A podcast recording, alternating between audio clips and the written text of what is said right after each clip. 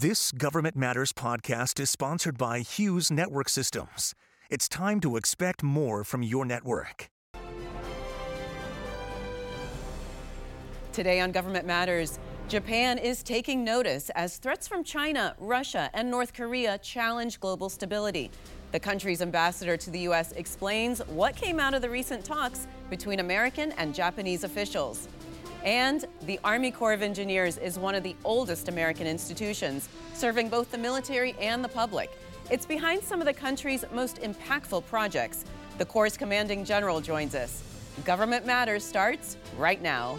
From Washington, D.C. and around the world, this is Government Matters with Mimi Geerges. This is Government Matters, the show that delivers insights on federal government programs, people, and operations. I'm Mimi Geerges.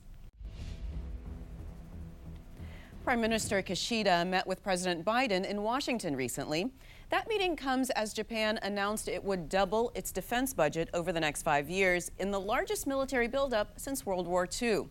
We're joined by Japan's ambassador to the U.S., Tomita Koji. Ambassador Tomita, welcome to the program. Well, thank you very much for having me. What was the objective of uh, Prime Minister Kishida's meeting with President Biden, and what came out of it?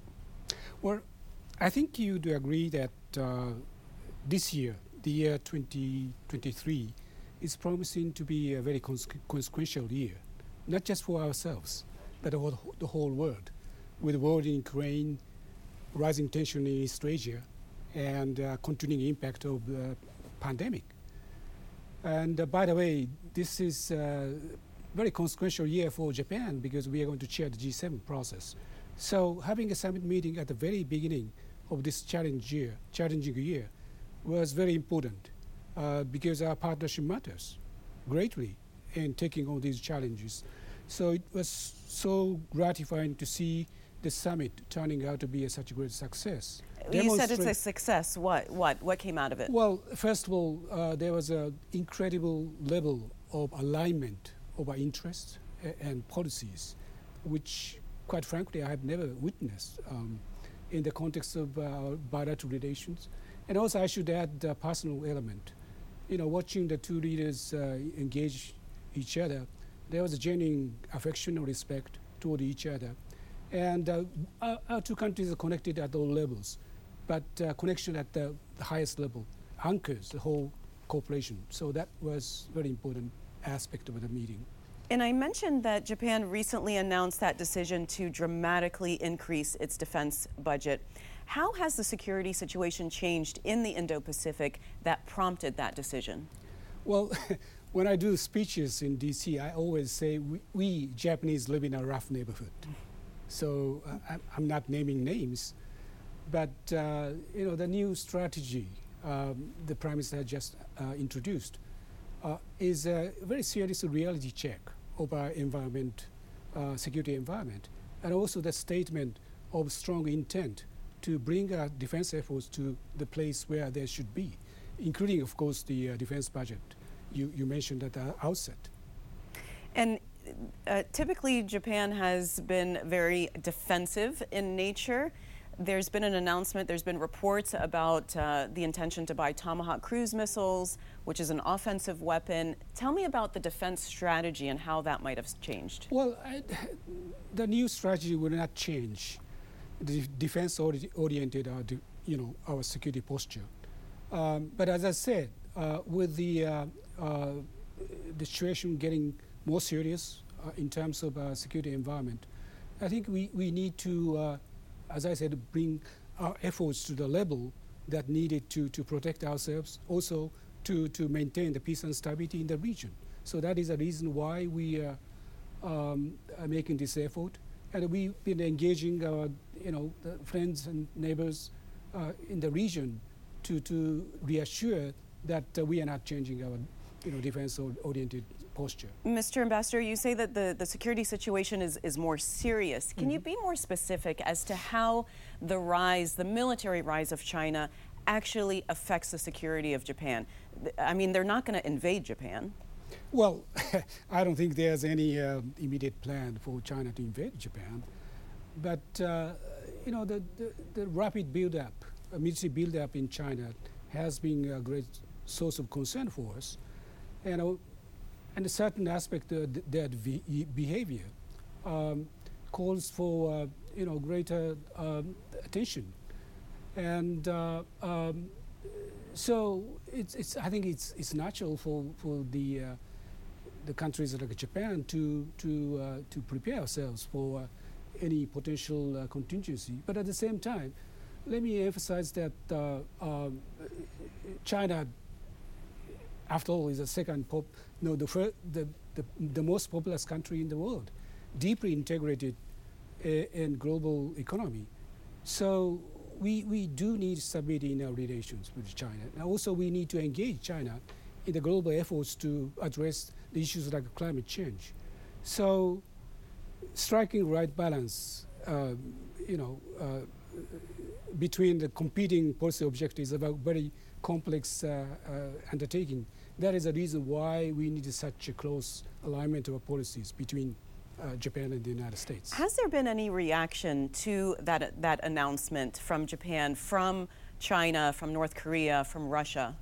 Well, of course, uh, um, I wouldn't say they are happy with what we are trying to do.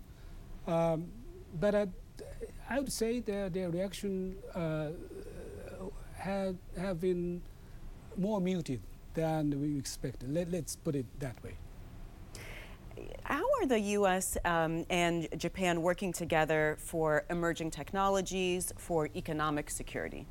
Yeah, um, that's a very important question because, you know, as we start engaging ourselves in so-called uh, strategic competition, you know, there's been increasing awareness that uh, the maintaining our economic resilience and competitiveness uh, should be the very important part of our response.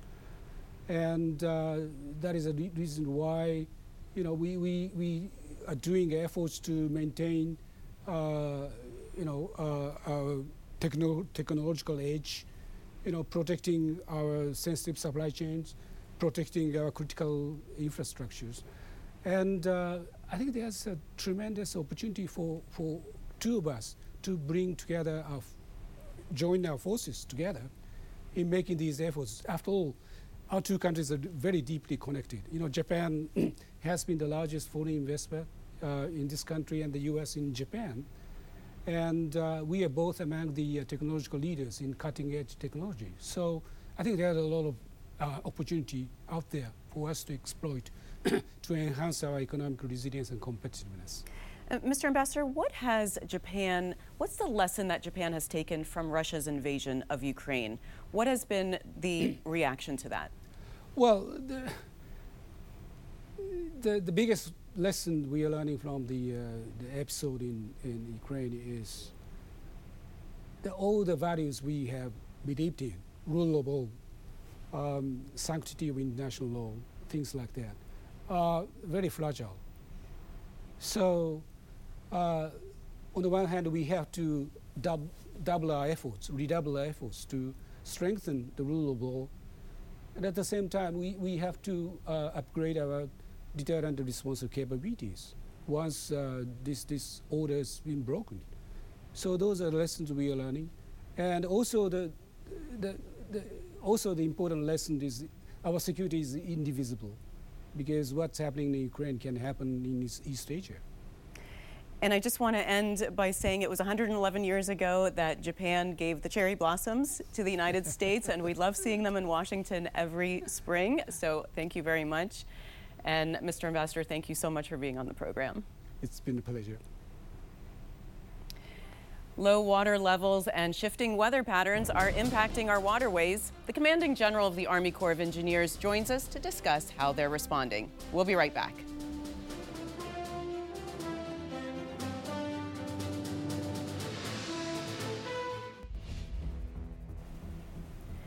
The Army Corps of Engineers has a unique role. It oversees military construction and develops new technology.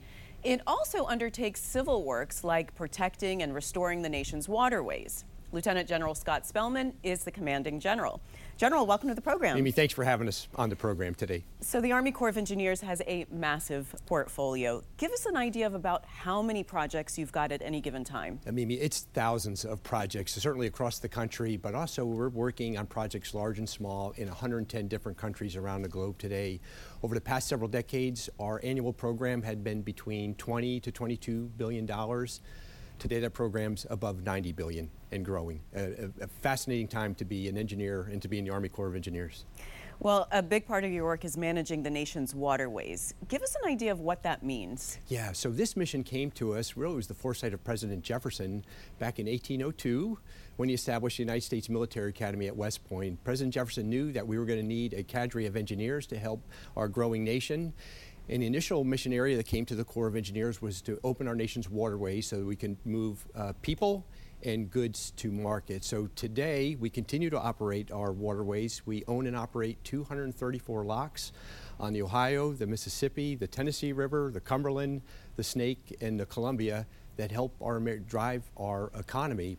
I would just add uh, later in the early 1900s, uh, following a number of devastating floods on the lower Mississippi and South Florida where thousands of Americans perished, Congress federalized flood control and that mission also came to the Army Corps of Engineers. And so today we own and operate 715 dams across the country. So you can imagine just this historic rainfall that's falling on California. 31 of those dams are in that state and, and saved a lot of lives and property. You know, I was going to ask you about climate change because I would imagine that's having a big impact on your work. It's something we deal with every day, whether it's our coastal projects. Uh, matter of fact, this week we were out in North Carolina serving some future projects that we have there to deal with this very uh, acute challenge in parts of our, our, country. But it also affects our inland waterways with changing precipitation patterns that we are noticed that affect the upper Missouri and the Great Plains. The Army Corps of Engineers received uh, over $17 billion from the bipartisan infrastructure law. Tell me how that money is going to be allocated. Right, and so that uh, helps us get after a large backlog in projects that we had had in our portfolio. So a backlog project is a project that Congress has authorized that we have completed a study on. And at the time, before the bill, we had about 90 billion in, in backlog projects. So this allows us to take a big dent in that. Uh, and certainly we're working with industry, we're working with our academic partners partners to be innovative and get these projects in the ground as quickly as we can. So give me an idea of some of those projects that you would be using the, this bipartisan infrastructure right. law So a number of uh, port deepenings. I visited uh, the port of Wilmington, uh, North Carolina this week, where we want to take, uh, the state would like to take that from a depth of 44 feet down to 47 feet, and that would allow larger, these larger post-Panamax vessels to come in. So there's a number of port deepening projects across the country uh, that we will address with this, uh, with this funding. I own 577 federal navigation channels that were responsible for.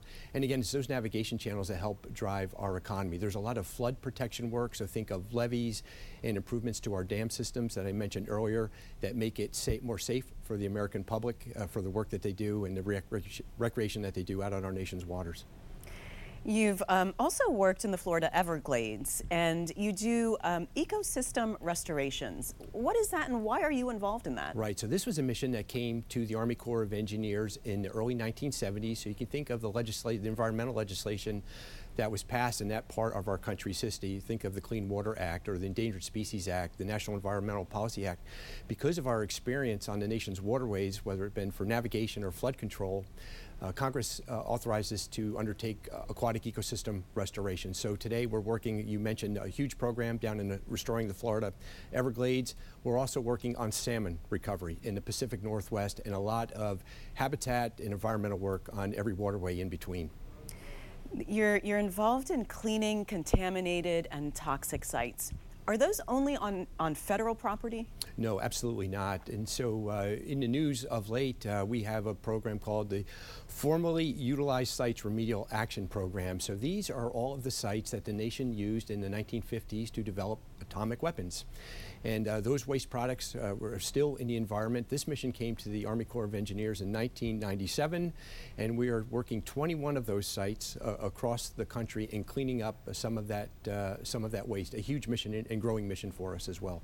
All right. Well, General, stand by. We're going to take a quick break and then come back. Thank you. When we come back, we continue our conversation with Lieutenant General Scott Spellmon. He's Commanding General of the Army Corps of Engineers. We'll be right back.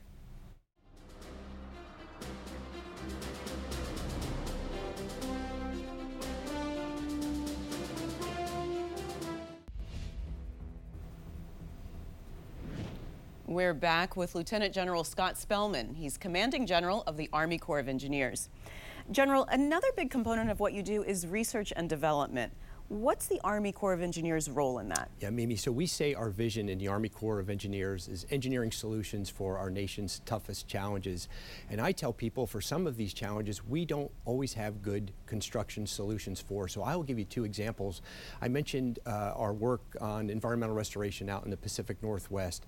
We have been in litigation since the early 1990s on salmon. Uh, we don't know yet how to get a juvenile salmon that's about three inches long off of a high head dam that we built back in the 1940s and 50s since the passage of environmental laws. So we have a huge research and development program. What's the best way to construct a chute, a ladder, something that will help us? So it's something we're working very hard on. The nation's experiencing drought. Uh, we talked about California uh, earlier. Um, for many, many years, we made hydraulic decisions behind our 715 dams when to release water after the rainfall had hit the ground, and sometimes that's too late. So we have a program now that's being driven by our research and development called Forecast Informed reservoir operations. So we just had a um, atmospheric river hit California, and in our projects, several of our projects in California, we can actually make decisions on water management to hold on to water or to release more water well before that storm ever hits the ground. And you can imagine in a time of drought, every drop of water counts. And that's what this research and development program, massive research and development, we're working to grow it.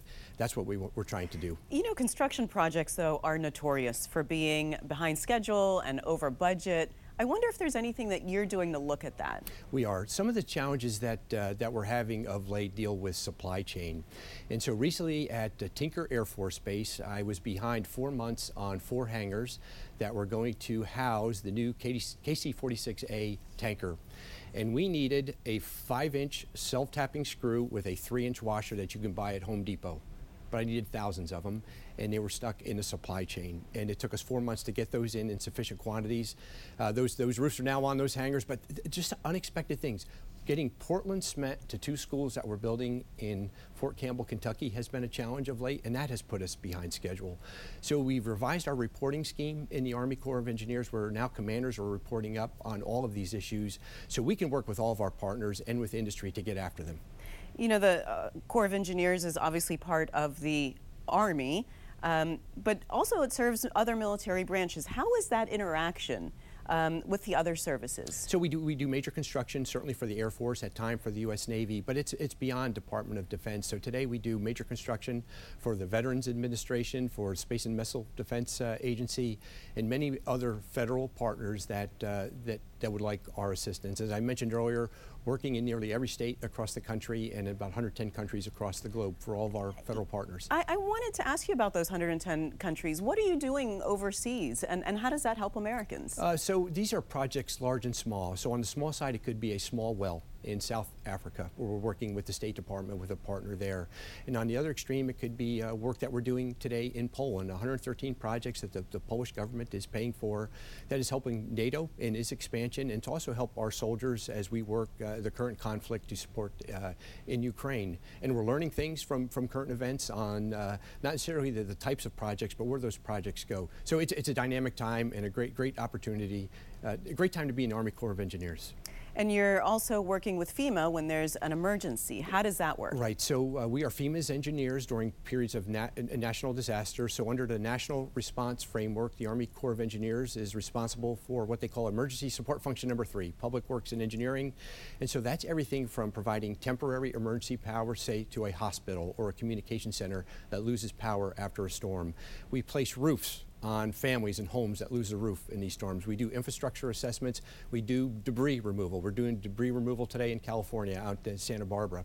Uh, and again, it's all designed to help these communities get back up on their feet as quickly as possible. Your budget, as you mentioned, is over $90 billion. Give me an idea of the size and the makeup of your workforce. Uh, right, so today we are blessed with 38,000 uh, men and women in the Army Corps of Engineers. Only 800 of those are military personnel, like me. Uh, the other are incredibly talented civilians, engineers from all disciplines, public affairs specialists, attorneys, um, and we say people are our number one priority in the Army Corps of Engineers, and we're working on our hard on our leader development programs because we're working on the next senior executives that are going to help us deliver this massive program in the uh, in the years ahead. Are you having any trouble recruiting? Because I would imagine it's it's such a cool place to work. Uh, people want to work for the Army Corps of Engineers because I tell people we're not building Walmarts, right? Every most of our projects are unique; they're one of a kind, and it is a fascinating place to uh, to work. The Army, as you know, is having a recruiting challenge at the time. Our industry partners in the construction trades are also having a recruiting challenge. So every opportunity I get, I love to talk to young men and women. And maybe college is not for them, or not for them right now. And these young men and women can make a great living out in the, uh, the trades. I can't let you go until you tell me about the CAT calendar. The, the Portland district recently published a calendar. What's that about? Yeah, we're always after some innovation, and they certainly found some in our public affairs space. We had a challenge out in the Pacific Northwest, keeping people off of levees during flood season, keeping people off of jetties that go well out into the Pacific Ocean, and people falling off these uh, jetties and getting hurt. Uh, we tried a number of different ways to communicate with the public. Someone had the idea, let's put a big cat on our safety messages and public started paying attention to this more and more, and they made a calendar out of it. So I told the team, whatever keeps people safe, use it. All right. Well, General, thanks so much thanks, for joining us today. Thank you. Great to be here. If you miss an episode of Government Matters, it's on our website at govmatters.tv. And tell us what you thought about today's program. Send us your comments on LinkedIn. You can follow us at Government Matters Media. That's the latest from Washington. Join me weeknights at 8 and 10:30 and Sunday mornings at 10:30 on WJLA 24 7 News to stay plugged in on issues that matter to the federal government. Thanks for watching. I'm Mimi Geerges. Stay tuned for an interview with our podcast sponsor, Hughes Network Systems. I'm here with Tony Bardo, Assistant Vice President for Government Solutions at Hughes. Tony, welcome. Can you start by just telling me what Hughes does for the federal government? What we do is provide connections. We connect the dots, meaning we use a number of various technologies to connect federal agencies, their locations, their people in ways that are not traditional, uh, meaning that the connections that formed the government networks as we know them today and has as we've known them for a lot of years have been through dedicated facilities, dedicated network facilities we have been taking this different approach to connecting all of our customers through the use of broadband. Originally satellite broadband, but now managed networks and managed broadband services that include cable, include DSL, include wireless, include uh, traditional fiber, and, uh, and, and satellite, of course. Well, tell me about the HughesNet Gen 5 because that's the largest high speed satellite internet service it is. It is. It's a very exciting service. We launched it um, back in 2016, and even an earlier version of it, Gen, which was known as Gen 4, that are called high throughput satellites. And these are satellite services that took satellite connectivity and speed and capability and capacity to a whole nother level. This is a service that we sell to our consumers. We sell it in a more robust fashion to um, our industry partners and customers, as well as the government. Well, tell me what you're doing for the federal government with relationship to artificial intelligence and machine learning. We use our artificial intelligence capabilities to drive innovation with respect to customer care, customer delivery, the use of uh, understanding what our partners are capable of supplying in terms of broadband uh, services, and we use them to sort of understand in a proactive way, in a, in a speedy way, what could be predictive behavior of the network. And use that predictive behavior to monitor the networks and monitor the network services. It takes sort of the guesswork out of it because we use the artificial intelligence to to give us more information than we would be able to get manually. And I understand, Tony, that you're also working on um, critical network backup and emergency connectivity for first responders. Obviously, that's going to be more and more of an issue. Can you tell me a little bit about what Hughes does in that arena? Well, we've had a great deal of success in this area, and we've been pleased and, and honored to, to serve the particularly the FEMA community and the emergency response community with rapid deployment of satellite technologies where all of a sudden those technologies because of a disaster are no longer uh, capable of, of connecting people. For instance, in Puerto Rico a few years ago during the hurricanes, we deployed hundreds of satellite services throughout the island, both commercially and in support of FEMA's efforts. And in the absence of terrestrial ground uh, infrastructure that was working, satellite was really critical. All right. Well, Tony, thank you so much. Nice chatting with you. Thank you, Mimi. Nice chatting with you. Thanks for listening. Our daily show is produced by Catherine Roloff. Our managing director is Jerry Foley. Christy Marriott leads our technical crew. Our web editor is Beatrix Haddon. Visit govmatters.tv for articles, videos, and more. Government Matters is recorded at WJLA TV in Washington, D.C. Copyright Sinclair Broadcast Group.